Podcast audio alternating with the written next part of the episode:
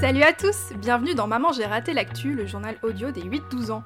Moi, c'est Marika et un mercredi sur deux, on va vous expliquer un événement de l'actualité. Mais pas que, n'est-ce pas Hélène? Absolument, et nous allons aussi vous faire découvrir un lieu, une activité, un métier, comme si vous y étiez. Et ça, ce sera le reportage de la semaine. Et puis nous vous partagerons aussi nos coups de cœur culturels. Alors des films, des livres, des jeux vidéo, des jeux de société, des expos, bref, tout y passe.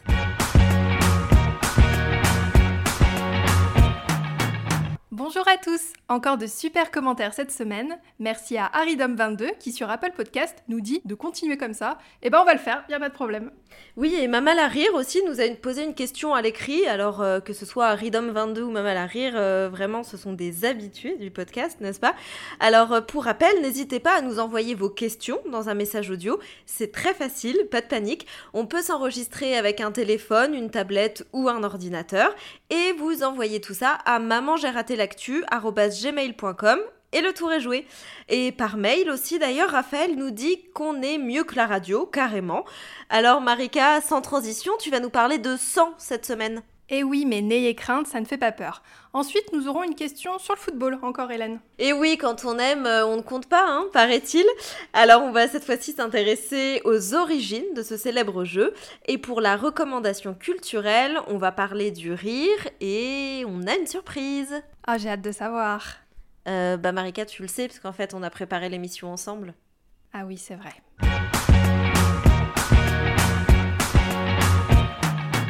Alors le 14 juin, c'était la journée mondiale du don du sang. Donner son sang, c'est très important. Et pour tout vous expliquer, je suis allée à la Maison du Don, à Lyon, et j'ai tout d'abord parlé avec le docteur Pierre Duhaut. Quand euh, un adulte donne son sang, à quel genre de personne euh, le sang va être adressé ah bah, Il va être transfusé à des malades qui manquent de sang, de globules rouges ou de plasma. C'est tous les éléments qui sont dans, dans le sang. Est-ce que vous pouvez me donner des exemples? Donc ça va être des personnes, je ne sais pas qui. Alors il y aura les infections, les tumeurs, les leucémies les accidents de la route avec les hémorragies, les personnes qui ont des problèmes de coagulation. Et quand on est un enfant, on peut aussi avoir euh, être Ah bien sûr, quand on est un enfant, malheureusement, on peut aussi être malade et avoir besoin de sang. Des enfants qui ont des leucémies et qui ont besoin de beaucoup de poches de sang.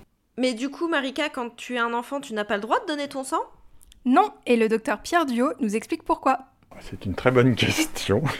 C'est parce que le volume du sang chez un enfant est pas suffisant pour pouvoir faire un prélèvement suffisant pour euh, un adulte.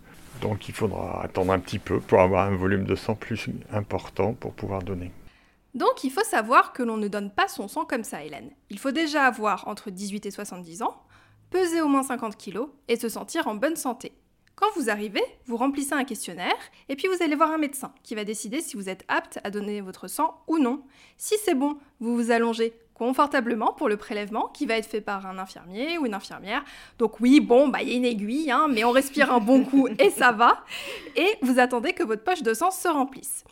Dès que c'est terminé, c'est le moment que je préfère, la collation. Ah, ok. Bah oui, on va pas vous laisser partir comme ça. Il faut reprendre des forces après avoir donné son sang. On vous installe à une table et il faut boire et manger. Donc vous avez des gâteaux, du Nutella, du jus de pomme. Alors pour la petite anecdote, une fois j'ai donné mon sang et l'établissement français du sang avait convié des, des chefs qui faisaient des crêpes super bonnes pour les donneurs. Donc déjà, t'es content d'avoir fait une bonne action et en plus on t'offre à manger, que demander de plus? D'ailleurs, j'y suis allée à la collation après avoir parlé au docteur Duo et j'ai croisé une donneuse qui finissait tranquillement ses gâteaux. Moi, j'en ai pas mangé de gâteau.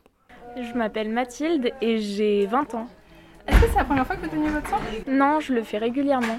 Et est-ce que vous pouvez me dire pourquoi vous le donnez Parce que je trouve que c'est important, c'est quelque chose qu'on peut faire gratuitement. Le sang, c'est notre corps qui le produit et ça peut sauver des vies. Du coup, c'est toujours utile.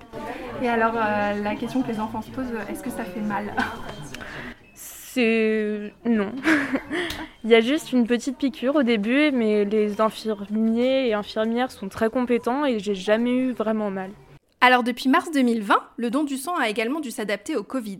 J'ai demandé à Anna Josephson, qui s'occupe de la communication à l'établissement français du sang, ce que le Covid avait changé. Alors le Covid, au moment, euh, au, début du Covid, en fait, euh, on a plutôt connu une augmentation du nombre de donneurs qui se sont présentés chez nous. Parce qu'en fait, je pense que les gens n'avaient pas grand-chose à faire. Tout le monde était confiné. Et on avait le droit de venir donner son sang. Et donc ça faisait un moment quand on pouvait quand même tranquillement sortir de chez soi. Et puis quelque part voir d'autres personnes aussi et faire une bonne action. Après, maintenant, avec le déconfinement, on rencontre beaucoup de difficultés. C'est vrai que ça fait euh, longtemps maintenant que les Français et les Françaises sont dans une situation très contrainte. Euh, les gens sont en télétravail, il y a eu des bousculements des habitudes de vie et aujourd'hui on a beaucoup plus de difficultés à mobiliser les donneurs et c'est vrai qu'aujourd'hui avant l'été, après tous les ponts de mai, etc., il faut vraiment qu'on arrive à faire en sorte que les gens viennent donner leur sang. Un don de sang permet de sauver trois vies. Et oui Hélène, car l'établissement français du sang a besoin de donneurs toute l'année et elle lance régulièrement des appels d'urgence car les réserves des poches de sang sont trop basses. Comme le disait Anna Josephson, en France, avec les ponts de mai, beaucoup de personnes sont parties. Et avec l'été qui arrive, cela va être à nouveau le cas. Mais bonne nouvelle, il est possible pour les adultes de donner pendant qu'ils sont en vacances s'ils partent en France. Je l'ai fait une année aussi. Il faut simplement trouver une collecte et d'ailleurs je mettrai le lien dans la description. Avec le Covid, l'établissement français du sang a permis aux personnes de prendre rendez-vous pour qu'il n'y ait pas trop de monde en même temps, en plus de la distanciation sociale. Je dirais à tous les adultes qui nous écoutent que si vous hésitez à donner, sachez que j'ai peur de tout. Des serpents, du vertige, de la vitesse, du fromage. Oui, oui, je suis une froussarde, je l'assume. Ah oui, je confirme, oui. Et j'ai pu donner à plusieurs reprises. Donc comme quoi Vous avez des super équipes qui prennent soin de vous, et surtout le médecin vous dira s'il estime que vous ne pouvez pas donner aujourd'hui. Il faut tester au moins une fois, si on se sent en bonne santé, bien sûr. Ce n'est pas la peine de se forcer si c'est pour se sentir mal après. Si un hors-série de Maman j'ai raté l'actu sur le sang, les groupes sanguins, dont je n'ai pas parlé aujourd'hui, vous intéresse, dites-le nous par mail. Je mettrai également dans la description des contenus spécialement faits pour les jeunes auditeurs curieux, et n'hésitez pas à en discuter avec les adultes autour de vous. Ou peut-être que certains d'entre vous ont bénéficié de ces dons de sang suite euh, à une maladie ou à un accident. Pour ma part, et pourvu que ça dure, je n'ai jamais eu besoin d'une transfusion de sang, mais si vous avez quelque chose à nous raconter par rapport à ça, nous sommes là aussi à votre écoute.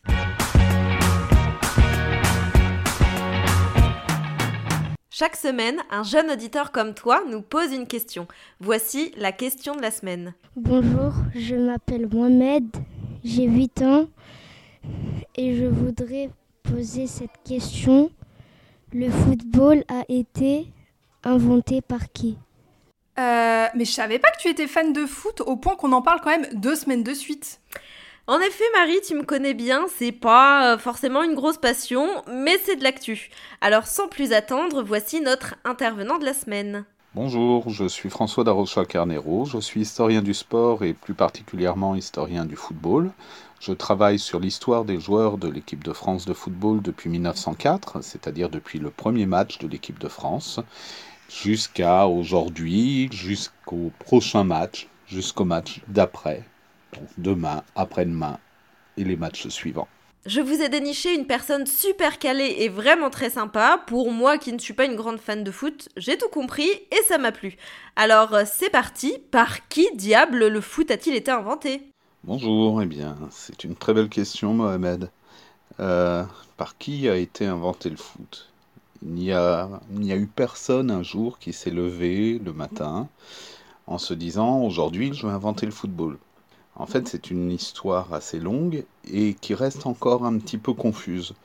Parce qu'on a bien des idées, les historiens ont réussi à, à comprendre un petit peu comment euh, était apparu le football, mais il y a plusieurs pistes qui se, qui se font concurrence.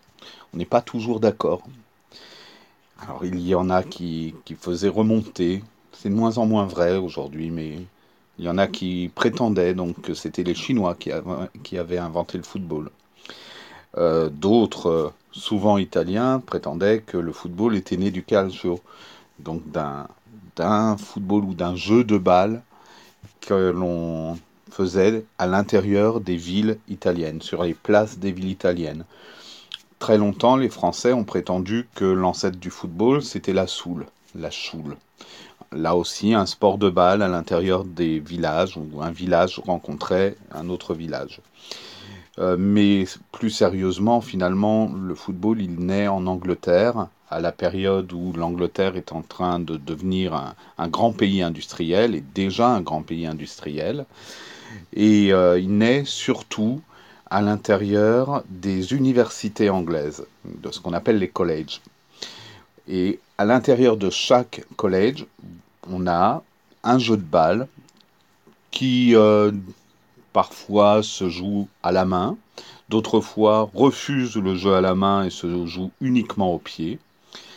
Et donc, les représentants des différents collèges décident, pour ceux qui refusent de jouer à la main, décident de se retrouver un jour pour édicter des lois, pour écrire des lois du jeu, ce qui permettra comme ça à ces collèges de se rencontrer, de faire des matchs entre eux.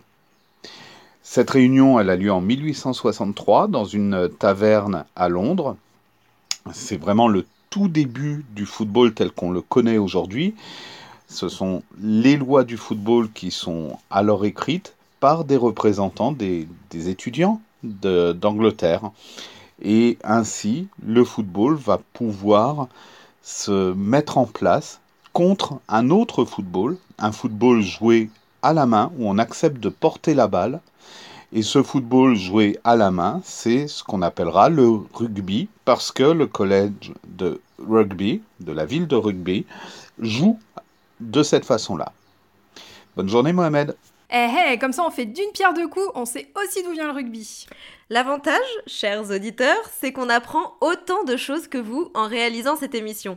Donc cette question, si on l'a sélectionnée cette semaine, c'est parce qu'on parle beaucoup de football ces jours-ci. Nous sommes en plein championnat de l'Euro qui a lieu du 11 juin au 11 juillet cette année. Je vous le rappelle euh, parce que Marie vous en a déjà parlé la semaine dernière, mais deux semaines c'est long. Et je vous rappelle aussi que c'est une compétition européenne qui fait s'affronter les équipes masculines euh, de 24 pays. J'ai également demandé à François Darocha Carnero quelques informations supplémentaires sur cette compétition. Le mois de juin et le début du mois de juillet sont l'occasion pour les amateurs de football de s'intéresser à un tournoi international important, l'Euro ou Championnat d'Europe des Nations. Ce championnat d'Europe des Nations existe depuis 1960 et a lieu tous les 4 ans normalement.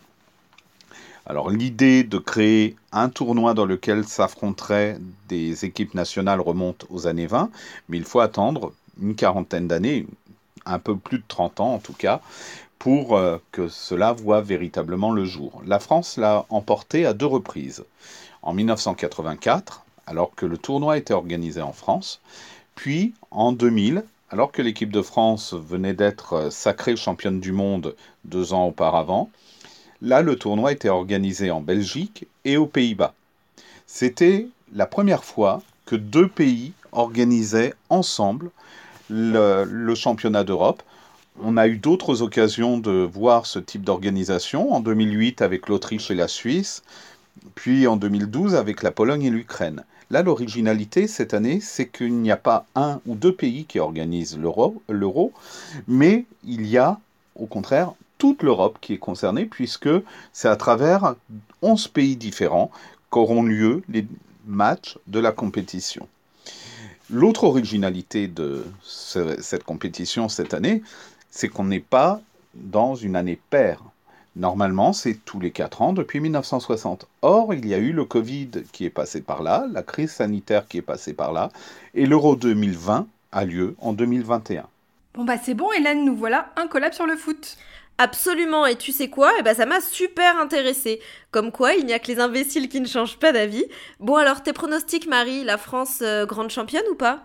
Eh bien écoute, nous sommes le mardi 15 juin, nous enregistrons cette émission après le match et même s'il s'agit euh, d'un but contre son camp, eh ben je trouve que la France a bien joué donc euh, je pense qu'elle peut succéder au Portugais. Je te sens connaisseuse, hein. les Français ont bien joué, tout ça, ouais, ok, bon. En tout cas, si toi aussi tu as une question à nous poser, envoie-nous un mail à mamangératelactu.gmail.com avec ton nom, ton âge, ta classe et bien sûr ta question, le tout dans un message audio.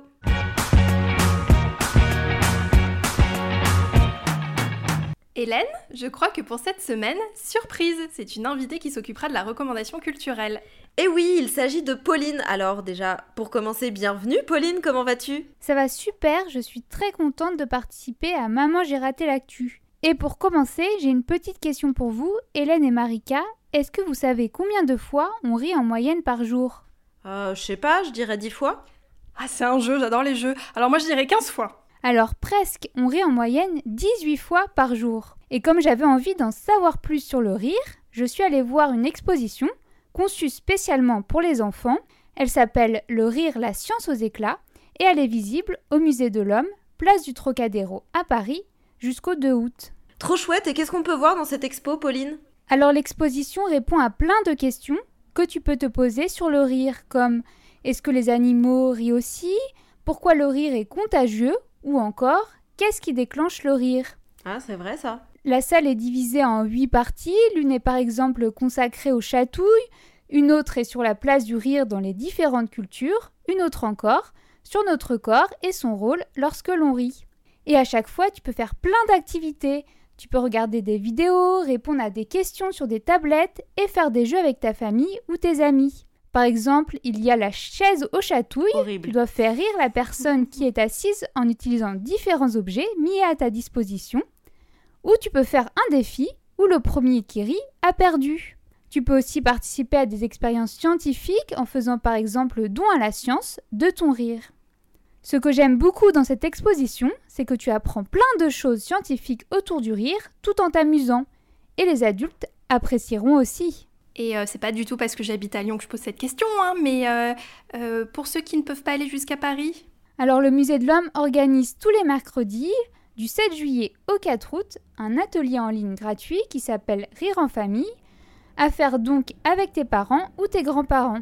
Il faut juste bien s'inscrire avant sur le site du Musée de l'Homme. Tu découvriras alors ce qu'est le yoga du rire.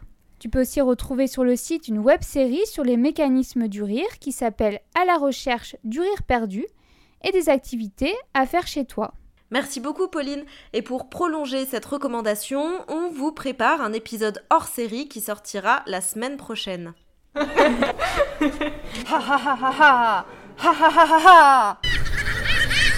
Bonjour à tous, c'est Pauline.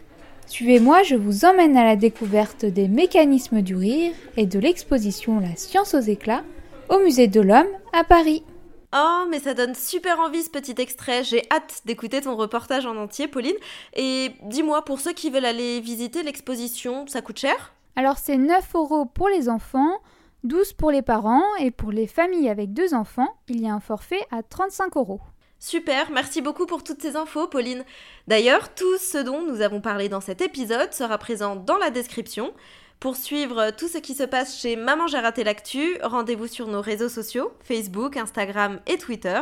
Pensez à nous envoyer une question aussi et nous y répondrons dans un prochain épisode. Si vous voulez nous aider, partagez cet épisode autour de vous et mettez-nous 5 étoiles sur la plateforme sur laquelle vous nous écoutez, par exemple Apple Podcasts. Prochain épisode le 30 juin. Salut Bye bye